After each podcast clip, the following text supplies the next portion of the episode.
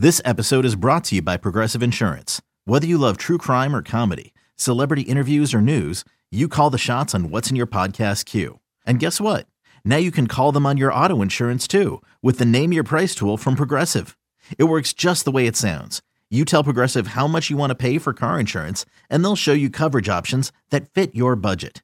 Get your quote today at progressive.com to join the over 28 million drivers who trust Progressive. Progressive Casualty Insurance Company and Affiliates. Price and coverage match limited by state law.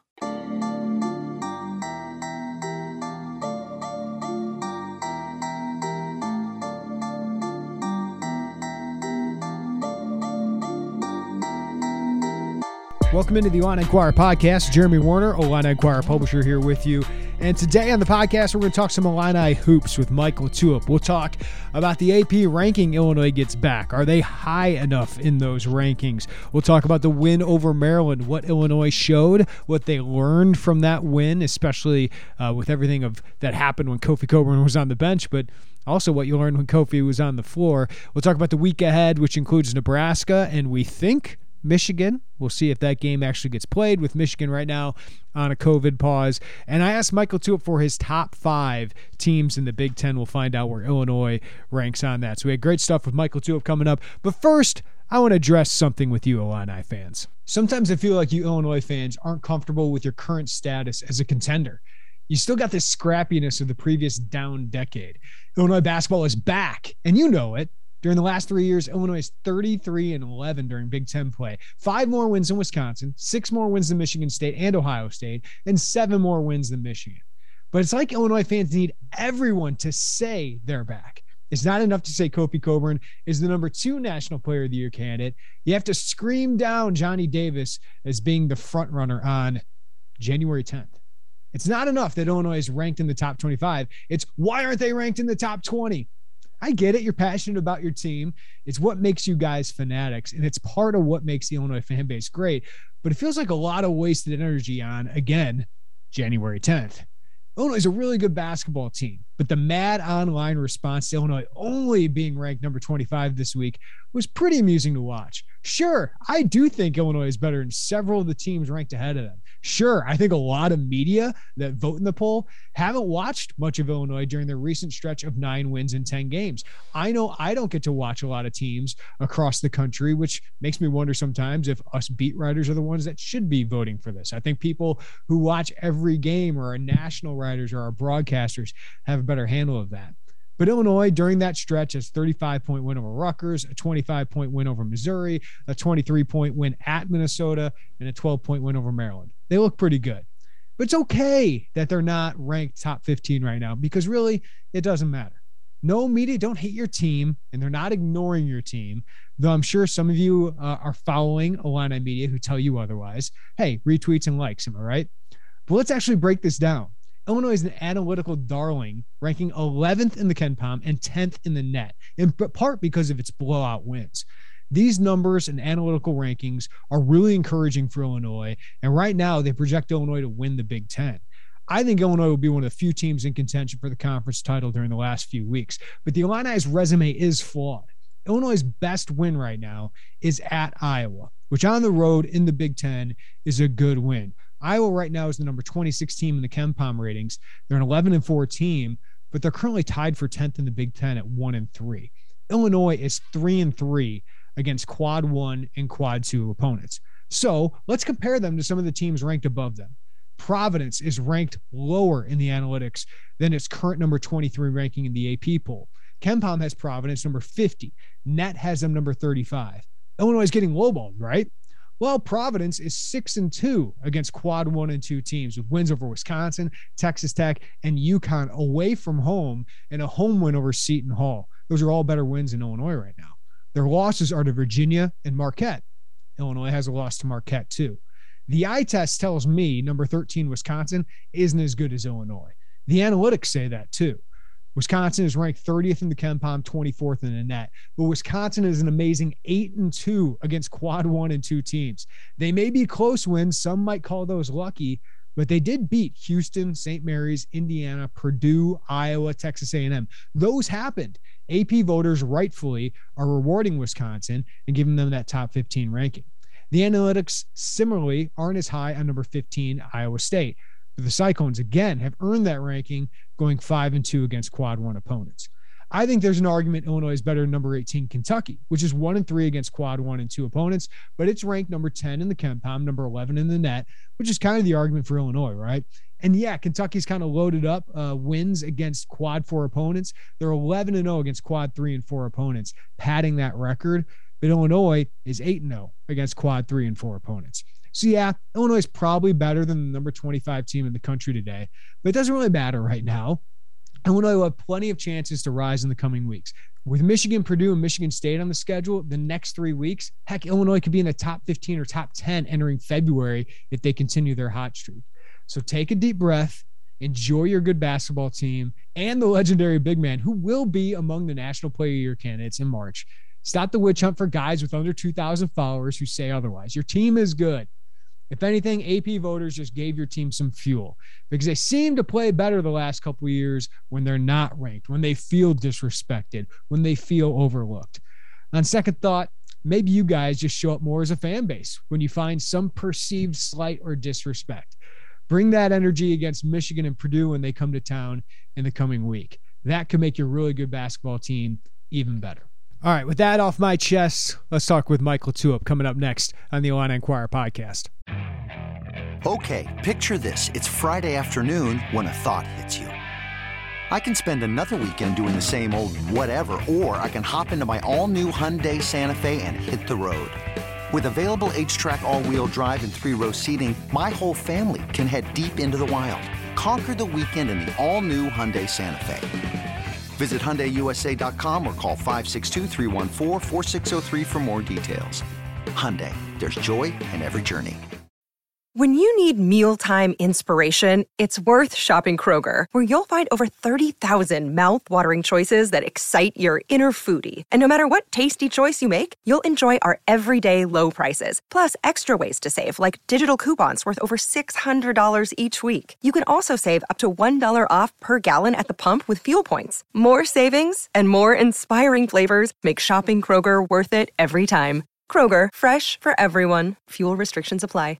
Welcome back into the Illini Inquirer podcast. Michael Tulip, our Illini Inquirer basketball analyst. And on a scale, Mike, from I guess we should say doesn't matter whatsoever to uh, find every AP voter that disrespected Illinois. How upset should Illinois fans be that uh, Illinois is number 25 in the AP poll?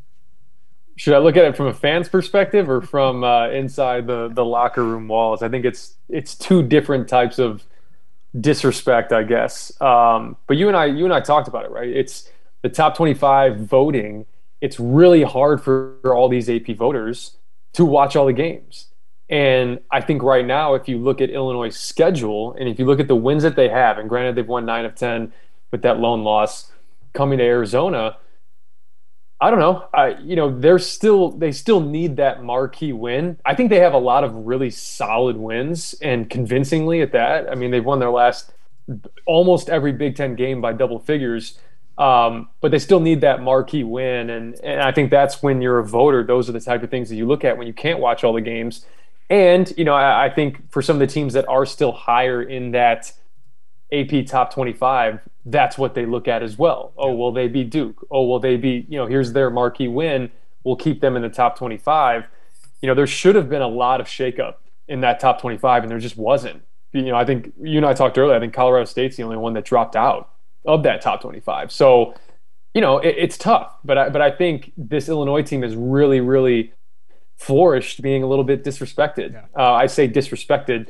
Um, I guess a little bit tongue in cheek, but yeah, no, I, I, think they're in a position right now to to continue to play the underdog a little bit. Uh, you know, they are ranked, but they're 25th, and they're still, you know, if they came in at 17, you could be like, oh, well, you know, that that sounds about right. But but 25th, you can still play the disrespected card, I guess, and and play it as bulletin board material. So they have plenty of opportunities here coming up to continue to stack wins and you know they Nebraska even here to start they every year it seems like they they play Nebraska plays them close out in, out in Lincoln so you just got to take a game at a time and all that stuff will, will take care of itself would you rather be a, a, a number 12 AP team right now or go to a Sweet 16 Yeah. You know, like you know, I, I get you can have both, but we we understand, especially last year, how much that really matters come March. You know, you want to trend in the right direction, but still a lot of basketball left to be played. Yeah, I don't think they're the 25th best team in the country. I think they're better than that. I, I don't think their resume, despite the net ranking, right? Like, I don't know if their resume is as good as some others. Right? They don't have the wins others have. The the things the analytics love about them is the blowouts they've been having recently, which I think is a really good sign going into, uh, which is a huge stretch. I, I want to get into that with you, Mike. I want to get into. We're going to ask you your top five teams uh, in the Big Ten right now, which is a lot different than I think we would have thought before the season. Uh, and I want to do all of that. But a, a, nice week for Illinois. Go on the road to Minnesota, just absolutely clobber them. And then you come home against Maryland. And uh, it's a weird game, man, but uh, it shows how much Kofi Cockburn matters. Plus 28 and a 12 point win. And they were bad when he was out uh, uh, uh, with foul trouble. What was your biggest takeaways from the win over Maryland that ended up being 12 point win? Yeah, well, I think after the layoff, it, it really wasn't going to be the Minnesota game. It was going to be Maryland on that on that short turnaround to see where these guys' legs were at and if they could bring it, you know, for two times in three days. And I, I don't think it was the best win of the season, but it was arguably the most important, um, in my opinion. I think the way they have won this year has been with Kofi dominance and hot outside shooting most times. Um, you know, but here you go. Here, here's here's a game where you go over you know, or you go eight for 30 from three and you have 10 Kofi less minutes in the first half. And I, I don't want to frame that in a way that's, hey, Kofi was out and you shot poorly and you still won. Because I'd be remiss to not mention the 27 to 9 run that Maryland had. And I think it's much less, hey, we can win games like this, even if this happens. Yeah, you can win games like that when you're up 14 before that 27 to 9 run. But if that's a tie game and then it's 27 to 9 run, that's a really, really it's it's close to an insurmountable type of comeback. And we've we've seen before with this type of team, although the three point shooting is better, but when you rely on a post presence, those comebacks are typically harder because you're trying to establish two point position uh, as opposed to three point position uh, in these comebacks. But um, I say that because it's not necessarily a situation where you say, "Hey, great, we won. This is awesome." and now when we play like this, we can we know we can win. It's more that we have stuff on film. We have stuff on film. We have a stretch like this on film where Kofi is out, we're not shooting it well, and the interior defense was a problem. Like you, the second Kofi checked out, Reese had an offensive board put back. Um, Ayala then had a layup. Martinez got fouled for two free throws. Ayala and one. Plummer gambled. You know, Coleman or Omar Payne had to commit. They kicked it back out to Donta Scott three, and then Scott had a layup, and then Ayala had another foul and went to the line. So the interior defense went from having Kofi in there, where he he alone, he doesn't have to be blocking shots. He deters people from driving in. To hey, they just had they were just going in at will, and part of that was a little bit of transition. There was an Alfonso Plummer, you know, airballed floater, and Grandison got a shot blocked off the backboard for these runouts, but they were living in the paint during that run and I know they had a couple kick out threes and Donta Scott had a three in transition, but for the most part, that's where the Achilles heel was. So you get that on film now and you watch and you find ways to combat it, whether that's switching up ball screen coverages or, you know, switching up lineups or, hey, this is who we want in there when he's out. You know, you, you actually have something to work with. So I think from that perspective, you know, it's a good thing to see on film. So what do you think they take from all of that, Mike? Because um, Omar Payne was in foul trouble too, and that that's been something that's been an issue all season here. So if this happens again, because it will at some point, Kofi does a pretty good job of staying out of foul trouble, but I, am glad you brought up the defense. That was as big of a of an issue, right? Illinois made its run in the second half because they were getting stops, uh, and that makes offense a little bit easier as well. So, what do you think they'll do differently? Brad Underwood said today uh, that was on me. Uh, the offensive actions we were doing, and you brought up the defense. So, what do you think they change next time? Yeah, I don't, I don't think you completely overhaul your defense when he's out, but I think you got to get a little bit, a little bit, a little bit creative. I'm not saying you have to implement a zone or or throwing a, a token, you know, two two one or you know the way that some of these teams slow teams down in the half court. But you know, there's a little bit more onus on these guards to guard the ball and get through screens. Now you have to because these you know you can't have these teams playing downhill with Kofi out, putting more bigs in foul trouble. Now you're really shuffling around the rotation. So you know, I, I think there's different ways to to look at it, right? You can maybe get a little bit more aggressive uh, on ball screen coverages. Maybe with Kofi out, you start. I, I think Omar Payne would be really good in a situation where you have him hard hedging and using his length. And I think he actually has pretty good hands too. You don't want him reaching into the cookie jar too much, but I think he, he's he could be good in that scenario. And then being able to sprint back, you tag on the backside with the with the guys that are playing low and wait for Omar Payne to return. But I think it's a way to deter these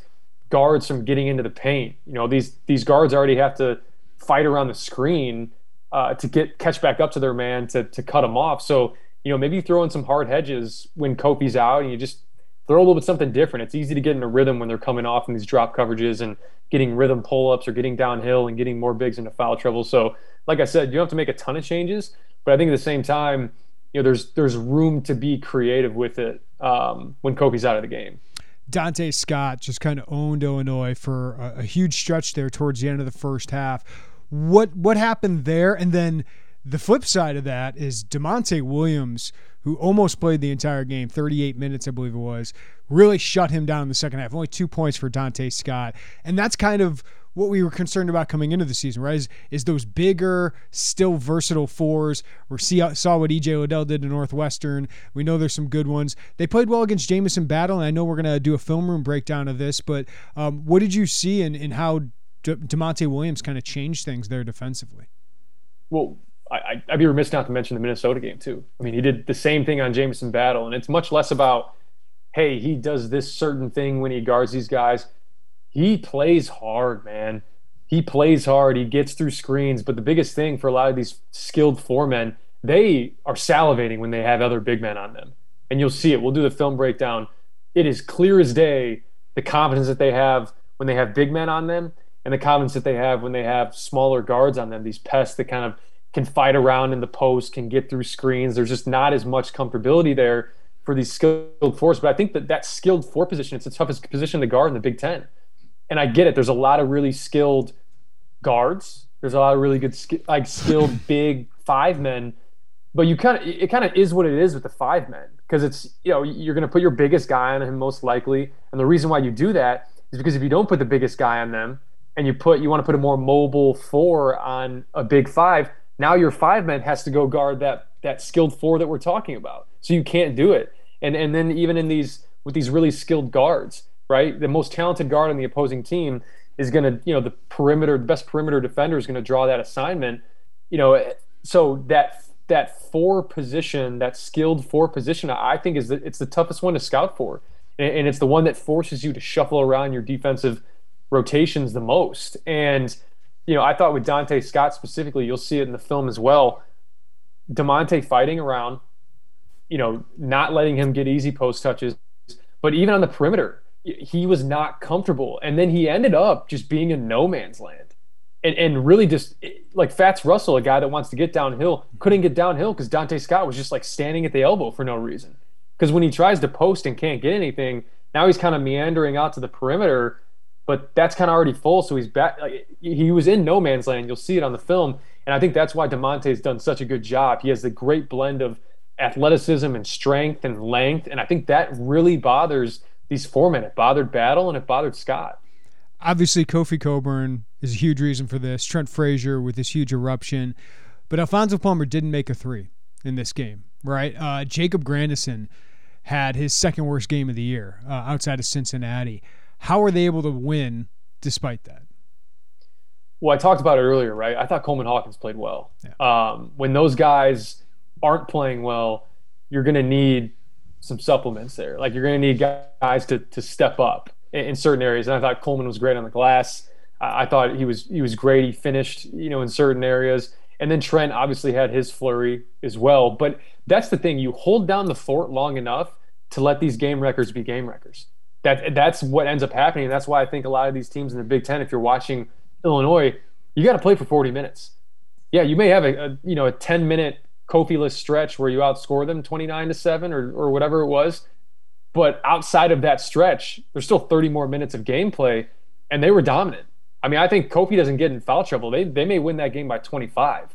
Um, you know, there's there's a really serious chance of that. But they had, you know, there were guys that stepped up in different ways, but namely, I mean, Kofi came back. Kofi came back in the second half, and it was it was a wrap. And and I think that's what you see is where when he's playing close to 30 minutes, even if he sits for 10 straight, it is hard to beat this team because the, like you still have all this other game left where you have to try to impose your will and it's hard to do that with even when these guys are struggling from the outside it didn't really matter because kofi came back in and was about had about as dominant of a half as he's had you know and you mix that in with the trent Flurry. i mean I, i'm not sure how you're coming out of that game winning it yeah if he plays 30 minutes in a game mike illinois has such a great chance of winning right i mean arizona's been the only one who, who's had any kind of answer for him. Minnesota, like Ben Johnson, if anyone knows how to guard him, please call me up. Um, Maryland has some bigs. Like Reese is a springy big. Uh, I know he's just a true freshman. Wahab scored had 12 and 8 at, at, at Georgetown last year, and eh, Kofi just completely owned him, made him look like he was a mid-major center, right? So what do you see ahead? I mean, Purdue's got some some really big big men. Michigan's got Hunter Dickinson. Michigan State's got a, a lot of depth there. Marcus Bingham's having a, a great season. Like, do you think anyone in the Big Ten can do what Arizona did to Kofi Cockburn? I don't. I don't. I think Koloko. I mean, Koloko was the story there, um, and he's going to be a first round pick so you know that that type of length I think bothered Kofi, and I thought you know Kofi missed some bunnies too. I think that he was five for fifteen in that game, and could have very easily been eight for fifteen. Yeah. And, and, then it's not really as big of a story, and maybe they win the game. You know, with with how close that game was. Uh, but no, I, I think it's advantage Kofi. Basically, in every game that you roll in, and I say Purdue, Purdue's going to be where it's probably the closest. Um, and then I also think with Ohio State, there's going to be some questions around if EJ Liddell does play the five, then Kofi defensively, you know, what do you do? I think that was a problem last year, especially in Champaign when Ohio State came in and won that game. Um, you know, so I, I think you got to be creative, but Kofi's Kofi's taken another step defensively. So I think that's not what I what I worry about as much. And then this is why we talked about before that middle of the pack and then the bottom feeders in the Big Ten. He's gonna have a field day against all of them against all of them. And and we we saw it with a team with Maryland who still, like we talked about, doesn't really have much of an identity but still has good players. And honestly, it just kind of didn't matter um, when Kofi was on the floor. It just didn't. And he's he's become the great equalizer um, in this in this conference. And you know, even when you have the the good guard play, when you have a, a Jaden Ivey, when you have a you know a Keegan Murray, I say guard play, you know, small yeah. forward type play, and Johnny Davis as well. There are guys that you can stick on those guys, and then you can also bank on a potential bad shooting night. There's a lot of things that can happen it's hard to get an uh, an out of character, inconsistent, low field goal percentage night out of Kofi. Like the odds of it happening are very low. So that what we talk about that raises the floor for this Illinois team. So you know, I, I think it's tough. You can go down each, and each team has some sort of advantage. I think, like I said, Ohio State has a major advantage with EJ Liddell. You know, Michigan State has been electric in transition. Purdue, there's not two guys in the country that are like Zach Edey and and Trevion Williams and the way that they play them in tandem. So, you know, and then an elite guard as well when you add on top of that. So I, I think this Big Ten conference, it's pretty wide open. Like it really, it really is. And and and we talked about the top five, putting together your top five in the Big Ten. That was hard. Yeah.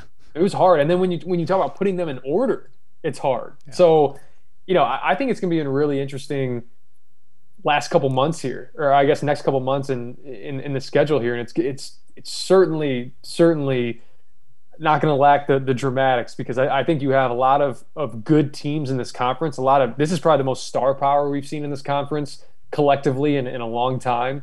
Um, but man, I mean, we're shaping up for for an exciting finish, and we're like four games in. and then Tuesday is kind of the well, you kind of just say oh, Illinois should take care of business. Uh, they've had some struggles uh, at Lincoln, and including last year when Ayo Dosunmu needed to bail Illinois out. That was the great thing about having a superstar like that. Um, Nebraska's bad. They're 0 5. This thing with Fred Hoiberg is not working, which is a surprise. I think everyone thought he was a great hire. Taking over for Tim Miles could potentially take them to the next level, but it's just kind of a turnstile of of intriguing talent that only stays there a year or two. But they're 6 and 10, 0 and 5, Mike. They competed against Ohio State at home, took them to overtime, competed against Michigan State for about 38, 39 minutes, and then lost that one. But they've been blown out by Rutgers, blown out by Michigan um, at home. And Alonzo Verge, Bryce McGowens, they got talent. They're not that efficient. Uh, but they can go off and, and they can they can score offensively but it's just again kofi. If kofi has a normal game where he's playing 25 30 minutes i think it's really tough for the cornhuskers to compete but what do you think? Like what does illinois need to do to make sure this isn't even interesting?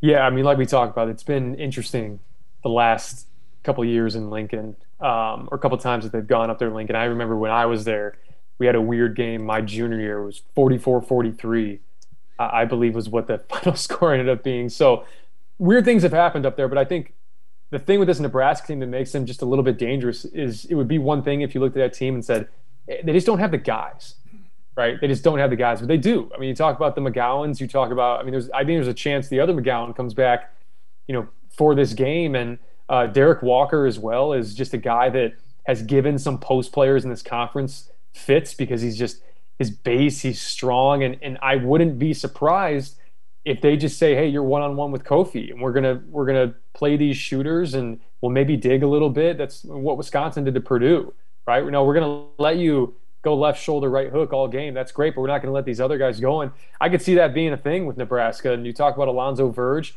bit of a journeyman.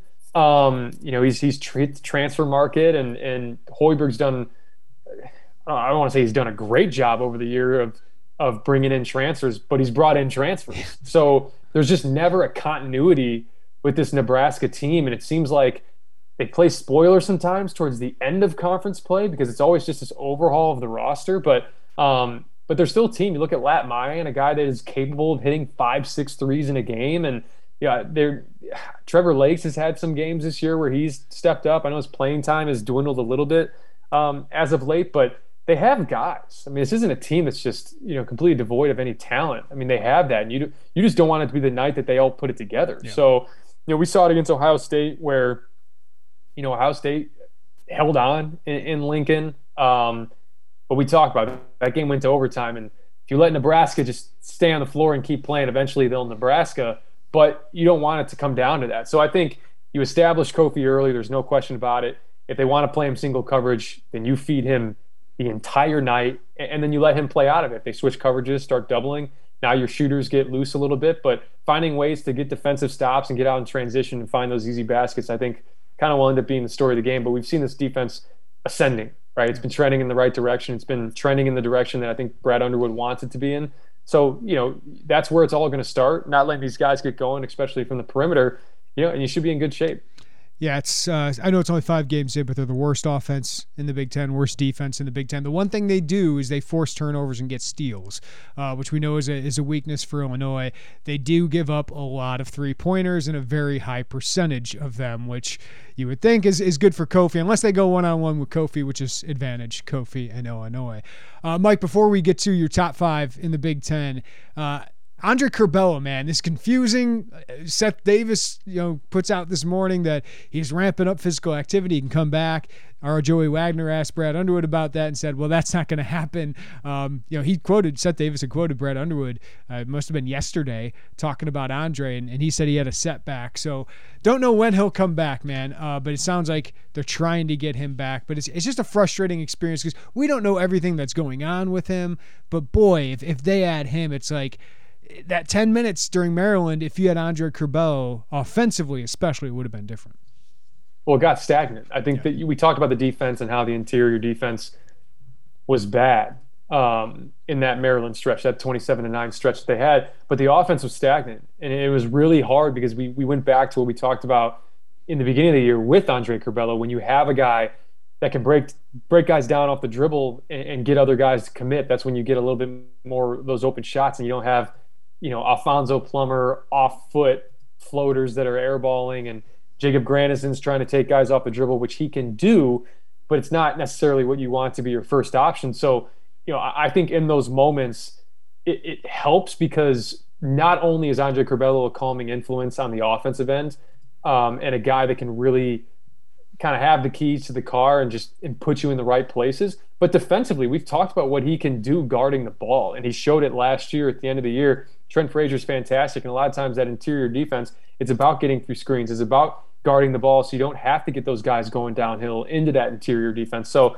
you know, I, I think he'll be whenever he comes back, it's going to be a massive lift for this team. And it's a team that has ascended since Kansas City. We, I mean, there's no question about that. They're sitting here analytically as the top team in the Big Ten. Um, you know, I know the the ranking, the top 25 doesn't necessarily agree with that, but um, you look at all the analytics and, and what they're doing and how they're putting it together, and then you think about adding in a guy like Andre Curbelo, and, and it gets scary not only just to think of their potential, but scary if you're just a, a Big Ten team that that has to deal with Illinois.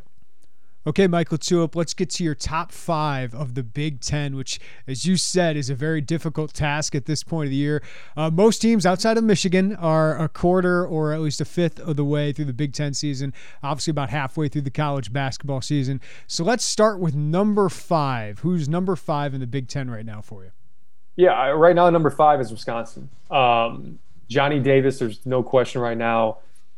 Big Ten player of the year maybe front runner, but you could probably throw him in the National Player of the Year front runner, maybe front runner as well, just the way that he's he's played here to start the season. But this team lost a lot in the offseason. and I think I have them in my top five because of what we talked about earlier, right? That resume. They have a lot of really quality wins, but I'm not as bullish on this team uh, when it comes to the full breadth of the conference slate. When it comes to March and beyond, they haven't shot it well. You know, their their offense hasn't been great, although they've had some nuclear performances from Johnny Davis. Uh, but I think Davis raises their floor. There's no question about it. But it's going to come down to this supporting cast and how they help him out. You know, in, in terms of their quest to potentially get a Big Ten title or make a, a deep run in March.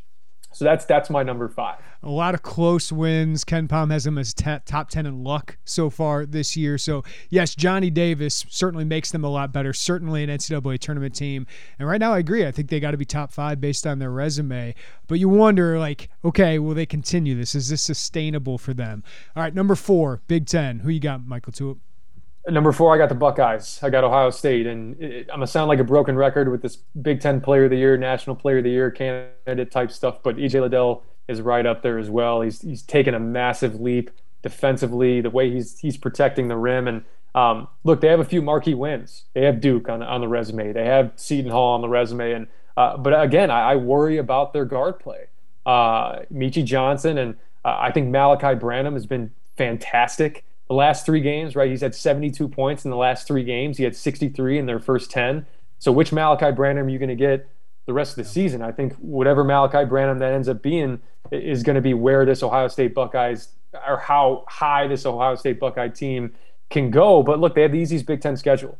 They got Purdue once, they got Illinois once, they got Michigan State once. So they're going to stockpile some wins here in the Big Ten. But does it bode well for March? Yeah. I guess that remains to be seen.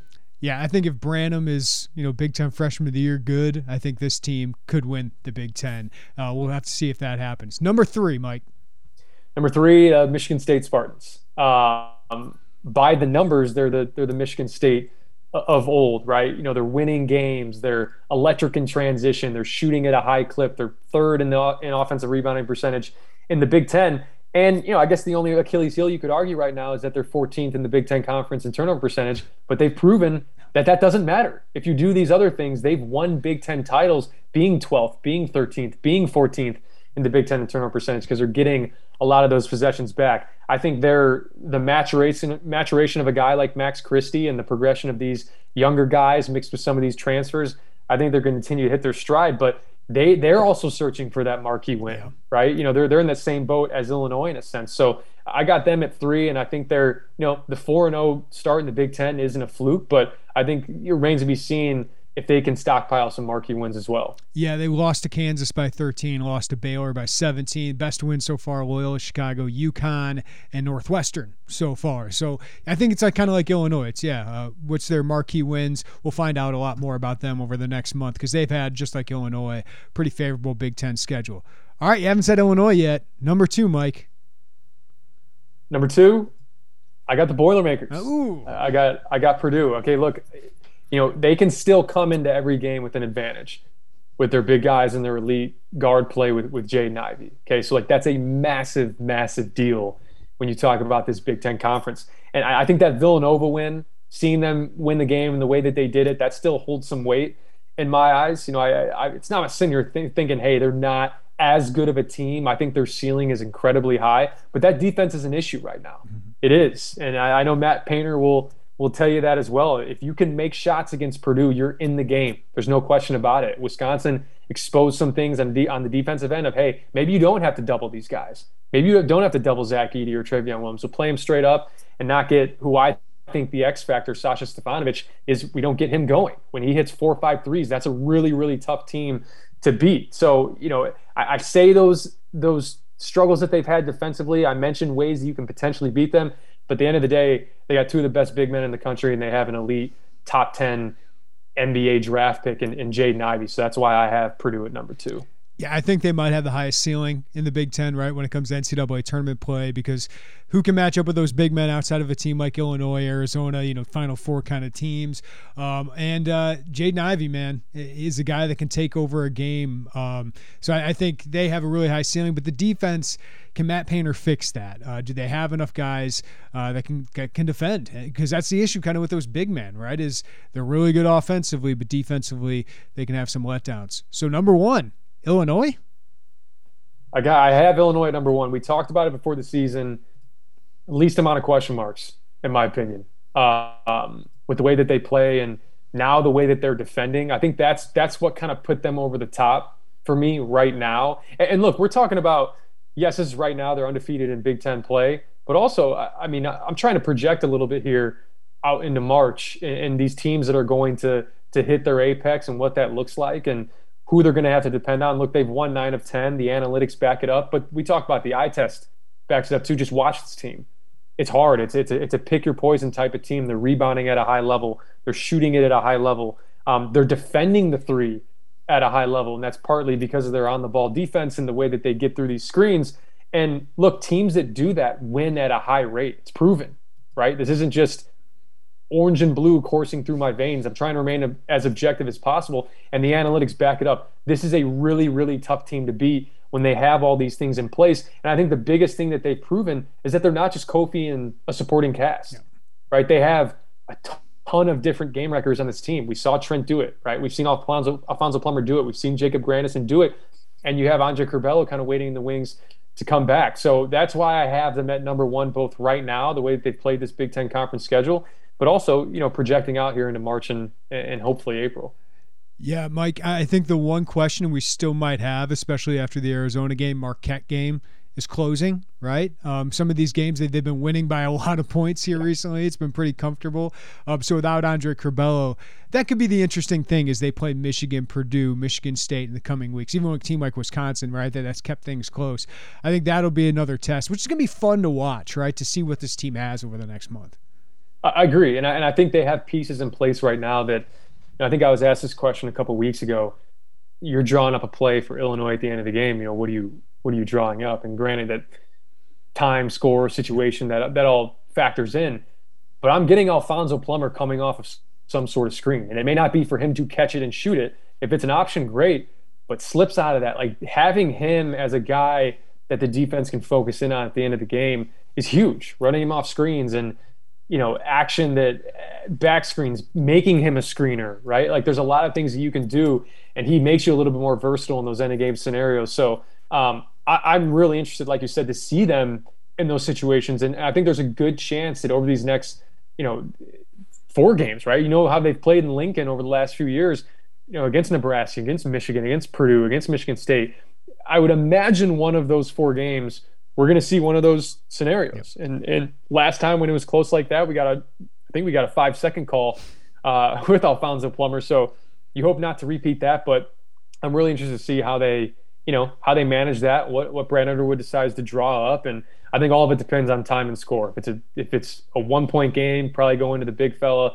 If it's not, you know, you can find other ways to get these shooters involved and get slips out of it and get easy baskets. So they're positioned well when they have to be in that scenario. But taking it a step further, these guys have to step up and make big plays in those moments. Nebraska Tuesday night. We'll see if Michigan happens on Friday night. Hopefully it does because Michael Tulip's supposed to be back in Champaign, right? Yeah, live. First time since uh, I, I, believe the Valpo NIT game in 2017. After I finished Wright State, I drove over and caught that game, but haven't been in the haven't been in the State Farm Center since 2017. So it'll be hopefully, hopefully it'll be nice to to get back in there if, if this game decides to happen on on Friday. All the duck memes aside, like Michigan, this is this is a missed opportunity for them, right? I mean, they're not, they're not they're not chasing a Big Ten title and, and cutting games. Like they have to win games to get yes. into the NCAA tournament against good opponents, and they're missing it. And uh, for for Illinois, I mean, I think Mike, they should have enough to be available. We don't know don't know if it's spreading throughout the team, but uh, certainly they had a bunch of guys out. But that five day kind of quarantine period, you hope that they're uh, ready to play this game. And I think Michigan wants to play this game because they need a win against a team like Illinois. You're right. I'm glad you mentioned it. The, all the all the ducking stuff. I, I get it. Maybe you have a case last year where they're just trying to preserve the winning percentage, but hey, at the end of the at the end of the day, they need. And when I say need, I need I mean need these wins. And and this is a very very tough opportunity because not only okay, you talk about missing those games, but now you're talking about rescheduling those games and potentially playing these same teams on two days rest, yep. on one day's rest. And that's, I think, if you're Juwan Howard and these guys, that's more of what you wouldn't want to do as opposed to just, you know, being able to play these games against Illinois and against, uh, you know, Michigan State as well and, and being able to reschedule that.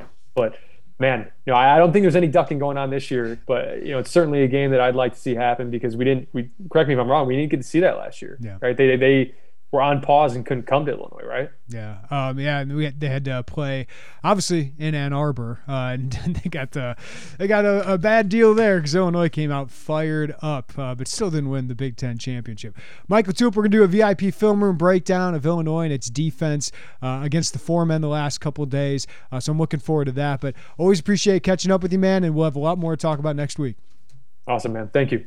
Great stuff as always from Mike Latsuop. Check out our film room. We're going to have up very shortly on the website, breaking down, and really it's almost like a, a love letter to Monte Williams' defense against bigger opponents. So uh, check that out. Uh, it certainly gets his due the super senior who's been so instrumental, especially to Illinois' defensive progress, which has been pretty marked here uh, in the last couple weeks. All right, Illinois at Nebraska on Tuesday. Both Derek Piper and Joey Wagner will be out in Lincoln for that one. Uh, we also chat with Barry Lunney Jr., the new OC of Illinois, later this week. So we'll have plenty of content coming up at Illini Inquirer. As always, appreciate listening to the Illini Inquirer podcast. Give us a follow, rating, review. Please do that. It helps us out a, a ton when you do that. Uh, so take a second, give us a rating if you want to. Uh, give us a nice review. That always helps us out as well. We appreciate when you do that. But until next time, everybody take care of each other. Have a great day. We'll chat to you next time on the Illini Inquirer podcast.